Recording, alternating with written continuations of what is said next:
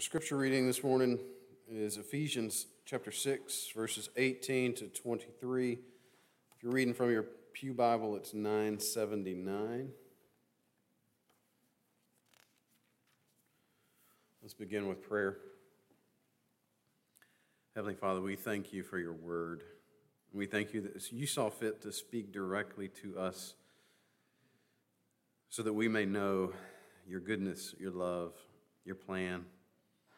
Lord, as we, as we read from your word, we pray that you would open up our minds, open up our hearts, that we would not walk away unchanged, uh, that your spirit would guide our understanding of your word and help that understanding to lead to worship. In Christ's name we pray.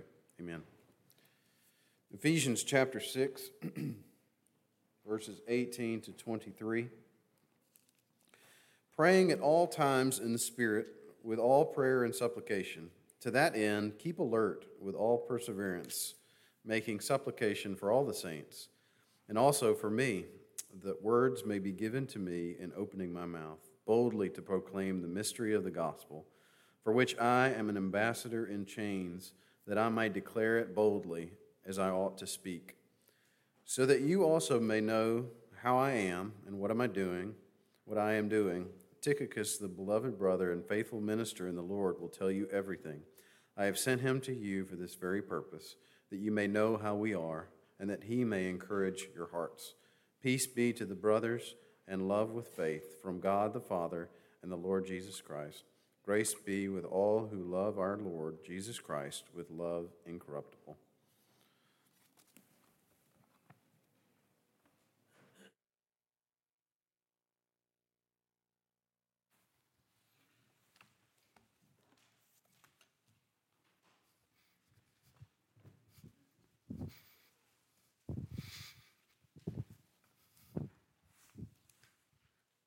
Sorry, I spent 10 minutes this morning looking for my Bible. Glad the phone was closer.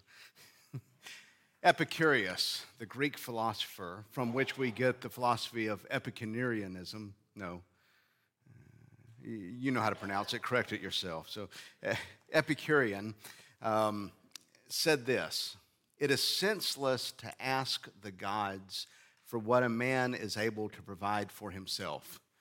Glad I got my phone because I would not have said it quite as eloquently. It is it's ridiculous to ask the gods for what man can do for himself. What a thoroughly pagan notion, as Epicurus was a good pagan. It's not a good Christian notion. That is not at all the sort of approach we would have to prayer. Pagans would say, God helps those who help themselves. Get to work provide. If you're going to pray and you're going to ask the God to help you, you have to sacrifice something. You have to do this. In other words, the God is really there to help you only on things that are beyond your control, the things you can't do for yourself. Not at all what Paul would say. We come to Paul, and as we've worked through this passage about spiritual warfare, and we've taken um, oh, I think two years now working through the whole armor of God. We, um, we, he closes it up, having given us all what we're going to wear and how we're going to arm ourselves. He says, praying at all times in the Spirit. Not praying when things get too tough that you can't manage.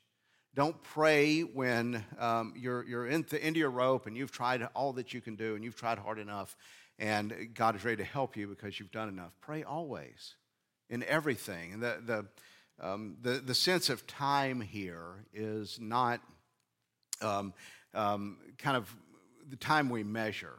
Um, it's not something of saying round the clock uh, you want to be praying. It means all times, all sorts of times. In other words, things are going bad, pray. Things are going good, pray. You're, you're struggling and tired, pray. You're celebrating and thankful, pray. It's in every season of your life, everything you face, to pray.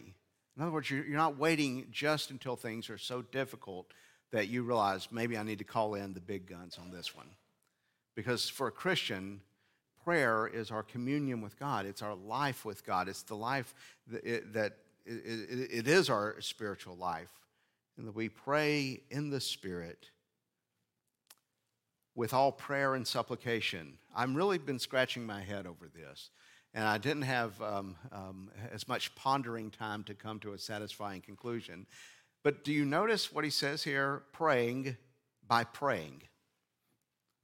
Pray by praying and supplication. Supplication just means to ask. It's a word we don't use a lot unless you have you know, a teenager who's trying to impress you. Mother, father, I would bring my supplication unto you that I might go with my friends this evening to the movies. We, we don't use supplication, but what it means is you're asking, you're asking it for help. So, in other words, we might almost say praying at all times with prayer and asking and stand alert so that you can make requests. Four times you're getting this, this petitioning language. Sometimes, four times there's prayer or some variation of it being mentioned. And I, I think that's appropriate since we've been told to stand, standing firm to withstand, eh, because very much the way we stand firm is by praying, by keeping our communion with God, by keeping our relationship with God. And I want us to see a few things about what this shows us with prayer. Um, and after Easter, we're going to have a short series on prayer. Um, but, but notice pray at all times. The first thing that gets us do you pray like a pagan? When people ask you how things are going, how can I be praying for you? If you, if you get a text from your, your shepherding elder that says, How can I be praying for you? which I hope you get one of those on occasion do you look and think, you know, the, the kids are doing okay, everyone's healthy, job's going good. I don't need prayer. You're praying like a pagan. You're praying like Epicurus. You're able to do everything. Who needs prayer? Do, do you look and say, well, so and so is sick, we need to pray for them? So and so sick, and, and it's not going to be taken care of just with ordinary medicine. They really need prayer. Are we kind of thinking that there's kind of variations of when we need to be praying? Because if you look at the way Paul approaches prayer, it's not just about asking for the things that you think you can't handle. It's praying for everything. Um, we're going to see this when we get to the way Paul asked for them to pray for him. So pray at all times with prayer and supplication. Keep alert with perseverance. Good advice for prayer. Because Maybe the secret to prayer is perseverance. That's what many of our, our Savior's parables told us that we persevere and pray, continue to pray, knowing our Father loves to give us good things. Don't give up on prayer. And He gives us examples of that. But how often we do not persevere in our prayers. Um, I mean, one is just when you're praying, do you ever have the experience of saying, you know, I really want to pray for five minutes, and you, you pray and you list everything you can think of, and you're straining your heart? Two minutes. Or do you ever say, I'm going to persevere in prayer, and you start praying, and this is what my prayer so often becomes Lord, be with so and so. Oh, that reminds me I need to do this. Oh, that reminds me I need to do this. And my prayer becomes giving my to do list before God. Or, or do, do, do, you, do you struggle praying for something for a few days and then you kind of forget and it falls off and you, you, your mind wanders because how fickle we can be that we're suddenly thinking of something else and we lose patience praying for something. We say a few prayers uh, for God to do something and we give up. But we're called to persevere, continue, keep at it, day in, day out. Not that our prayers have to be terribly long for them to be heard, but that we persevere and that we, we know that God is listening and He's there and we're, we're empowered by the Spirit. One of the um, things is then that we pray, keeping alert, making supplication for all the saints.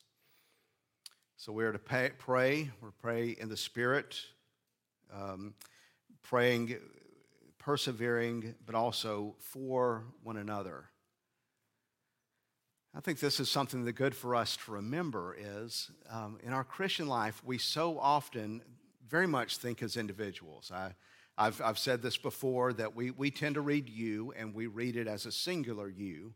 because they didn't have enough Southerners on the Bible translation committees to let us know, y'all pray. And he's speaking corporately. He's wanting the, the plural you. I guess we can just be grateful there wasn't enough folks to get it used guys. But we, we know it means plural, but we read it singularly. We read it as though it's just me. It's me in my prayer closet. But I, I think Paul and most of the early Christians, and probably most Christians through much of history, would have read this and understand certainly you pray individually. Certainly you need to be praying daily by yourself, praying daily with your family. But I think kind of the priority and, and kind of the first thing that comes to their mind is this praying together with brothers and sisters. That the church is corporate. And here's this reminder that we are to pray for all the saints, supplication for all the saints. Now, we're pretty good at saying someone's sick and they need our prayer and they really need our prayer, so we're going to pray for them. But, but Paul here isn't saying make your list of people who need healing and, and are facing difficult times. He wants us to pray for one another all the time, and especially corporately as we're lifting one another up in prayer. So, do, does, does the idea of praying with brothers and sisters seem almost an afterthought or something that you have to be reminded of? Or do we think of this is when we're praying, um, and we're also praying individually? I mean, certainly we, we, we do both. But I, but I think we almost put this in a different category and thinking that it is only our personal prayer life. No, I, I, think there's a good reason for that. We, we don't want sort of a, I do this for a show in front of everybody else without doing it privately. But our, our, we need to have heartfelt faith when we are alone with God. But how much more so when two or three are gathered in His name, lifting His praises, holding one another up in prayer? So it's no mistake that Jesus teaches us to pray. When he gives us a model of what prayer is like, he doesn't say, My Father, our Father. There should be a sense of when you're alone praying, you're remembering you're part of, a, of the church and you're praying for others as well as yourself. So it so easily comes to mind of praying for my needs and praying for my immediate family's needs. But are you praying for the people in your Sunday school class? Are you praying for the people you sit next to and sing praises with? Are you, are you praying not only for those who need healing, but for those who need spiritual guidance and growth and wisdom? Are you praying for our parents to um, raise children with God's wisdom and, and guidance in their life? Are, are you praying for the children that you've promised to pray for when we've baptized them?